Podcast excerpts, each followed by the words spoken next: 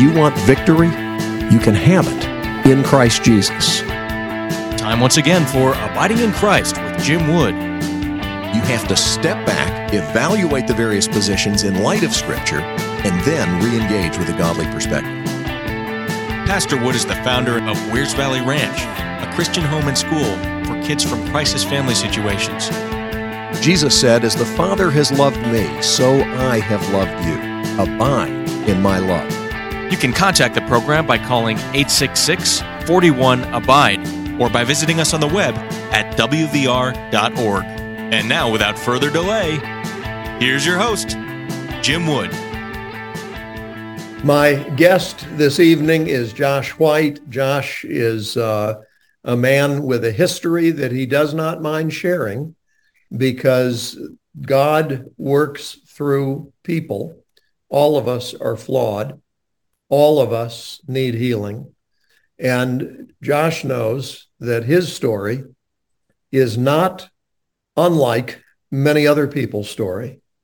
And he wants folks to find God's grace, not just in his story, but in the story of redemption. So um, I, I thank you for listening tonight. And Josh, I thank you for coming on the broadcast with us. Yeah, thank you for having me. Josh's uh, new book has a wonderful title. It says Stumbling Toward Eternity. Can yeah. anybody out there relate to that? Stumbling toward eternity, losing and finding ourselves in the cross of Jesus. Tell us a bit about your childhood. And one reason I'm especially eager for you to share this is the population of students that I work with here at Wears Valley Ranch is young people who have a problem in the home that they didn't create. So mm-hmm. it may be something like you know, mom is battling cancer, or in the case of some of our students, mom has died of cancer, mm-hmm. or dad's in prison, or dad ought to be in prison. Um, mm-hmm. You know, I mean, it's a variety of situations, uh, but these kids are not the problem. It's not their behavior that lands them here. This is not a reform school or a psych ward. This is a place for kids who need a change in environment uh, to heal to right. find safety and nurture and and evidence that God is real and that he loves them. You could have benefited from a place like Wears Valley Ranch when you were growing up. Tell us tell us about your childhood. Yeah, well, um, you know, I grew up in the Pacific Northwest, uh, just outside of Portland, uh, kind of in between Portland and Seattle on the Columbia River in a depressed mill town called Longview, Washington. I actually lived kind of back and forth between Longview and um, Rainier, Oregon. There's this mm-hmm. bridge that at the time of its building completion, it was like the largest cantilever bridge in America, but it crosses the Columbia River. Um, and I kind of lived like a yo-yo between those two towns, you know, and I was a kid who my mom and dad, um, my mom got pregnant with, me when she was 18. Mm-hmm. Um, my dad was 20. Uh, you know, they were, you know, early 70s. So like hippie kids, you know, yeah. from uh, just like, you know, when you, poor poverty in America is an interesting thing. And the Wild West, uh, you know, it's like when it's, when it rains all the time, it's like you, you either become a creative and escape. It feels like you either become a creative and escape, but there's no mill to work at anymore. Um, and so, you know, drugs and alcohol, you know, have been a prominent aspect of many of the the more rundown towns of the Northwest. But I think it's kind of an American reality, um, seeing rural America. Uh, many places. And, yeah. Um, so I, you know, my dad was a s- serious drinker and partier, you know, very handsome, you know, long haired. I would say you look like a more handsome version of Kurt Cobain from Nirvana. Um, and uh, my mom, beautiful, you know, long dark haired hippie. But, you know, my mom and dad, my mom married my dad because she was pregnant and felt like she should. Mm-hmm. Um, and my dad was just, you know, he was irresponsible and impulsive. And they ended up divorcing when I was one. Mm-hmm. And, and, you know, my, my earliest child mem- childhood memory, which I deal with in the first chapter of the book, uh, is my mom, my dad trying to take me uh, when I was like, I think almost three uh, from uh, from my mom uh, while he was drunk, putting me in the car, and that kind of marked the tension between my mom and my father. Like for my childhood, my mom actually stopped letting me see my dad when. I was in first grade because of his cocaine use. So I, you know, I went from a unavailable, as I call him, the um, str- my stranger father, to then a, a stand-in dad, stepdad that only lasted two years. You know, my mom, you know, she's young and she didn't want to be alone, and she didn't want to raise two boys on her own, and she and she unfortunately picked men. Um, you know, we often repeat the same mm-hmm. issues, like it's like like why is a woman always drawn to the bad men you know it's like so she picked a guy that was not a good man and like so you know my first stepdad was terrifying and uh, mm. you know i write i write about uh, my mom the night my mom left him in when i was in second grade and we lived actually in the shadow of the lewis and clark bridge like on oh. in rainier and i remember in our single wide trailer him slamming my mom up against the wall and hitting her and her screaming and me hiding with my little brother under the bed and mm-hmm. uh, her busting into the room and I thought she was dead. I thought it was going to be him and her just telling us to get our clothes on and we walked over that bridge, which it's so high and so big. Pedestrians yeah. aren't even allowed to cross it any longer.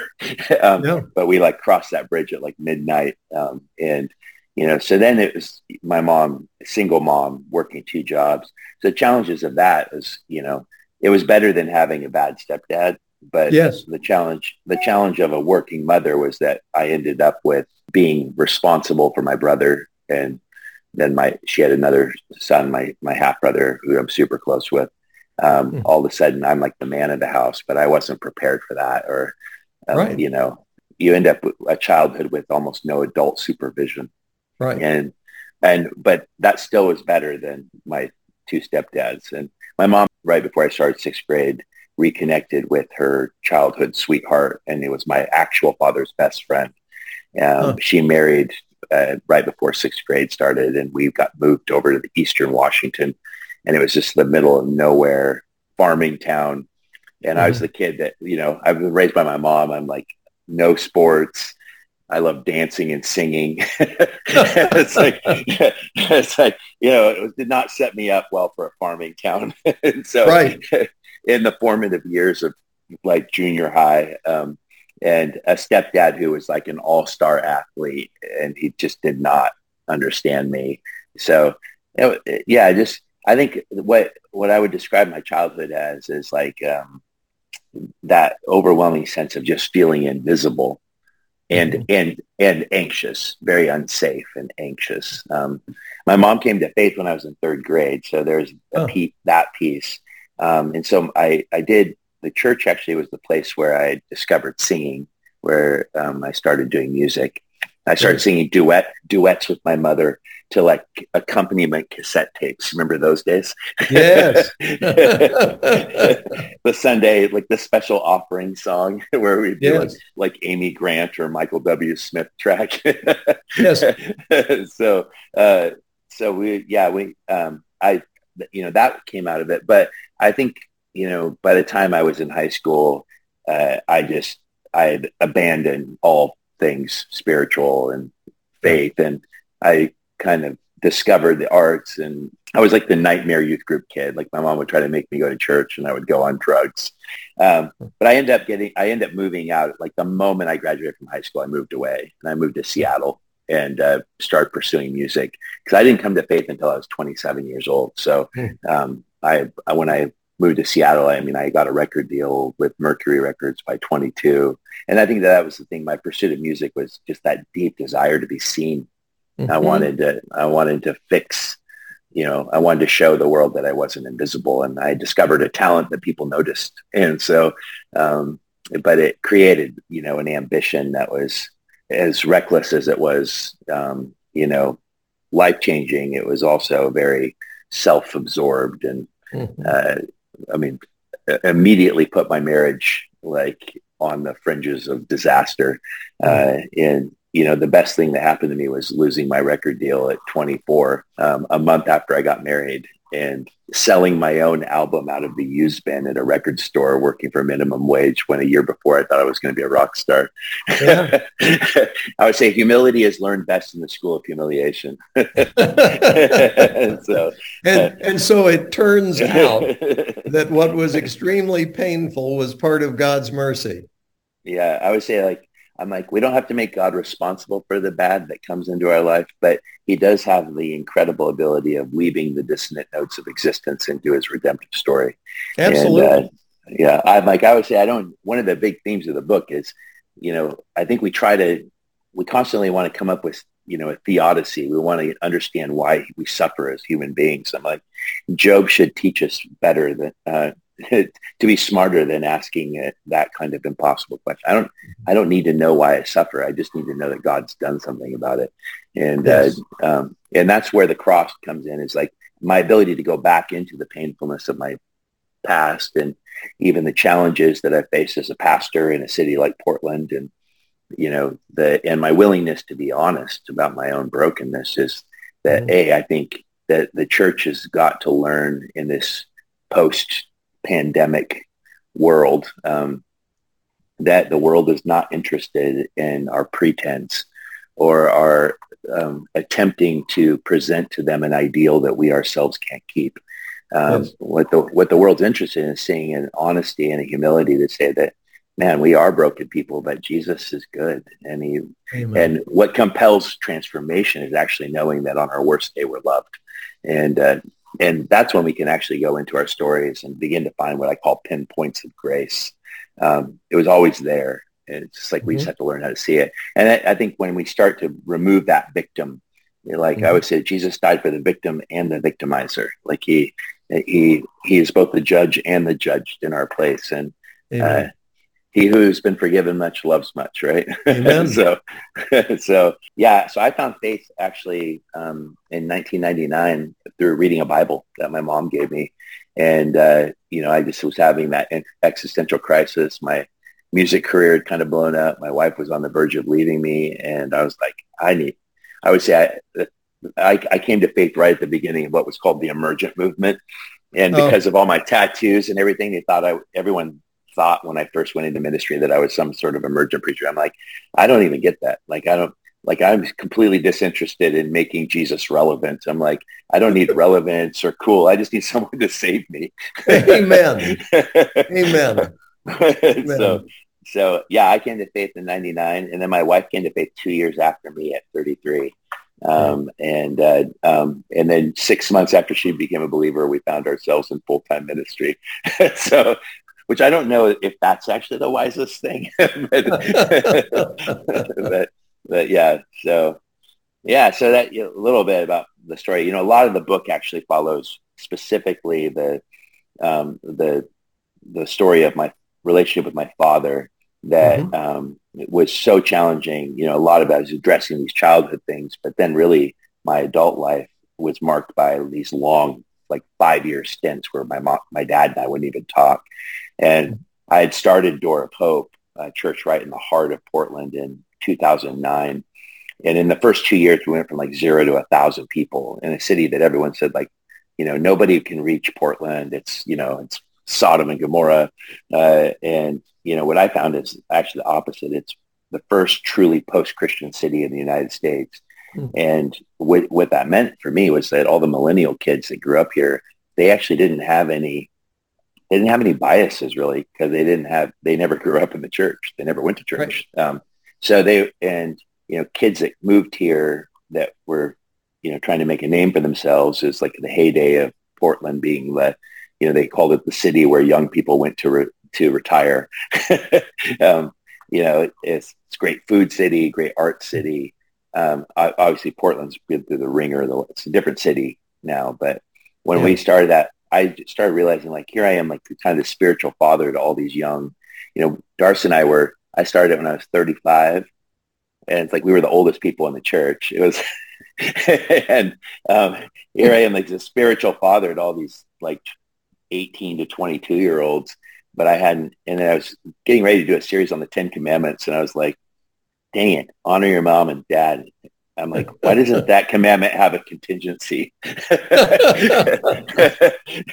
and I just got this conviction, like I can't, in good conscience, like love these kids and refuse to forgive my father, refuse to honor my dad.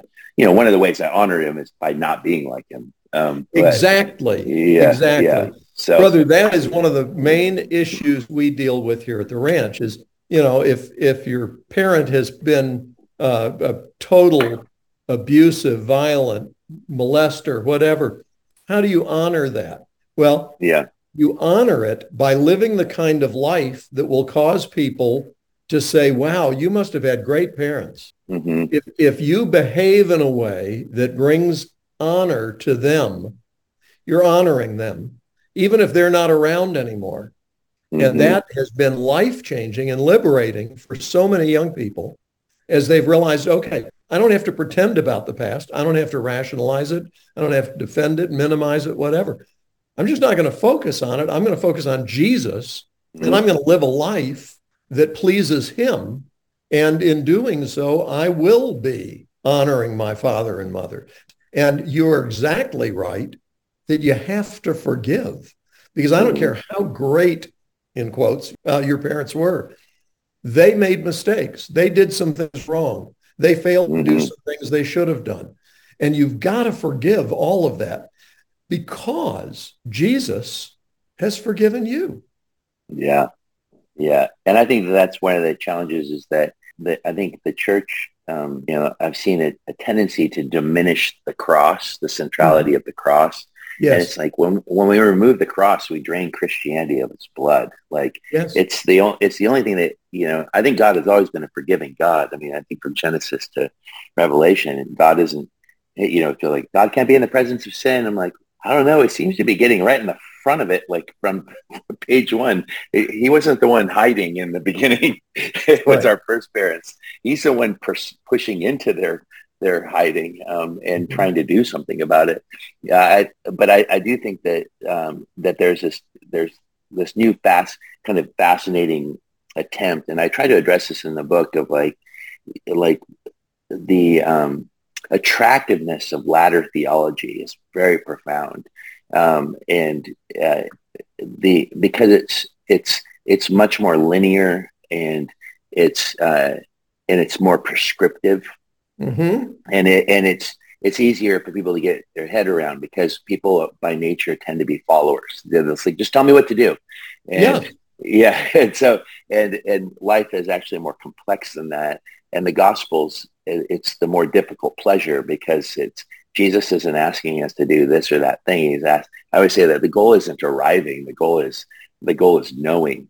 And to mm-hmm. know someone, to really know someone is not actually requires an effort that's more complex than just I read my Bible today. I went to church on Sunday. I did this. I'm like, yeah, but do you love him? Do you know him? Amen. And and do you know Amen. that you're loved? You know, and and so that that's a that's a huge huge emphasis um, for me. And I think that the what the cross when I started to put the emphasis on the cross, what I found is that it became it became much easier to re-engage. Now, for me, I always tell people ask me all the time, like, how did you re-engage with your dad? You know, and, and people ask me like if they've gone through abuse or whatever. Mm-hmm. I'm like, well, I go, well, I think that we need, you know, where the scripture is silent, you have, you need spirit filled wisdom and, mm-hmm. you know, discernment, you know, and so for me, I'm a grown man. My father's health was continuing to deteriorate as I pushed into relationship with him. Yes, my dad never apologized. I remember him saying to me once, "Go, I'm never going to apologize for how I raised you." And I'm like, uh, "Dad, you didn't raise me." And I just yeah. remember him like swearing at me. He's like, "Joshua, when I call you, I want to feel better, not worse." And he hangs up on me. and like, and I'm like, but for me, it was like I ended up being entering into more of a parent role with yes. a man who I didn't need to make him pay for. Mm-hmm. Like he is, he I could never hurt him more than he had already hurt himself. Yes. And that's not how Jesus functions. And so yeah. I had the I had the bandwidth and the maturity to enter into a challenging relationship. Um, and so I like I tell people like when you like read my book. Like, don't think I'm telling you to go put yourself in harm's way Right. uh, with something that you can't handle. And you know, my dad lived in isolation at the end of his life, Mhm. um, and who drank himself to death, and you know, was in and out of ICU probably once or twice a month. Mm. But to be able to be there for him, um, and to be able to to love him in spite of what I never received from him was Yes. a powerful, and it actually became it became that someone always says, how do you know if you really forgave someone? And I, I actually think forgiveness in most cases um, requires proximity.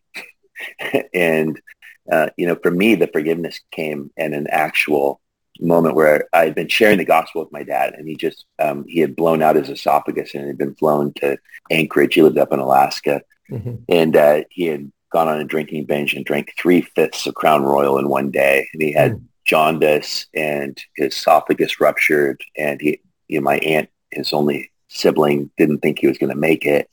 And I went up there as much for her as I did for myself. And so Mhm. I flew up and I felt the Lord just put on my heart, you know, you've shared the gospel with him. He knows what you believe. Uh, now you need to show him that you love him. Mhm. And, you know, people, people in Portland love the, uh, you know, St. Francis of Assisi quote, you know, preach the gospel, use words if necessary, but that usually just means that they don't want to talk about Jesus. Yes. So I'm by no means uh, uh, speaking. I, I think Assisi probably did not mean what is attributed to him, and if he did, Yes. he's wrong.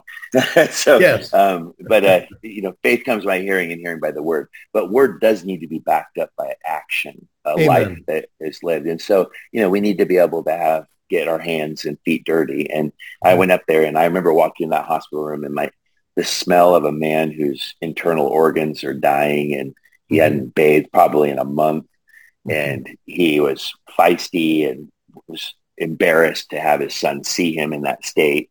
Yeah. And uh, I hadn't seen him in years. And I just remember he had to go to the bathroom and he was still so, such a curmudgeon that he really was a curmudgeon. And I Yeah. miss, I miss him. I miss the curmudgeon. um, but uh, he, I, I had to help him out of his bed and he's like, I got it. I don't need help. And he was like, he is connected to an IV and I got frustrated and I just said, fine. And I let go of him and he like got to the middle of the room and it was like he was like a tree about to like become Yeah. uprooted. He just started to totter and Yeah. I had to come in behind him. And I remember his gown was open. He's like just dirty backside t- face Mhm. to me. And I'm, and my dad is not like a hugger really. and I had to wrap my arms around him to catch him. Yeah. And at first he was like, started swearing and like so agitated. And I just, I was much stronger. so I was like, I'm like, dad, it's okay. I've got you. I've got you. And I felt his body relax in my arms. And I realized that this is, this is a man who hadn't been hugged or touched probably in two years Mhm. um, since his partner had died and uh, um, of alcoholism. And uh, and here his son's holding him, and it's like he stopped fighting me, and I could feel his body just like receive my help, Praise and it God. was, and it just taught me that significant lesson that grace is always unfair. Mhm. and that uh and and that moment like my heart kind of just melted toward him. I just i i felt him in my arms like he was a little kid you know Yeah. and i just had i had compassion on him. And and in that moment i began to really love him like actually love my dad. And uh, you know he died a year ago in february and i was able to be with him and uh, the, the last chapter of the book is actually about his death but Praise um, you know and so yeah so i, I think that that forgiveness is man you know don't let the sun go down on your anger and give a foothold to the devil i think a lot of christians become satan's tools when they think they can hold on to anger and not be harmed by it Amen. Amen. Yeah. Josh, thank you so much, both for coming on the broadcast and also for writing this book and sharing your story, because it's it's a beautiful testimony to God's grace. And if you Yeah. want to know God's grace, you've got to go to the cross. Amen go to the cross. Thank you so much, Josh. God bless you. hey thank you for having me appreciate it You've been listening to Abiding in Christ. If you have questions that you'd like for us to tackle on the program or comments that you want to make, I want to invite our listeners to call 866 41 Abide. That's our toll free number, 866 41 Abide, or contact us on the web at wvr.org.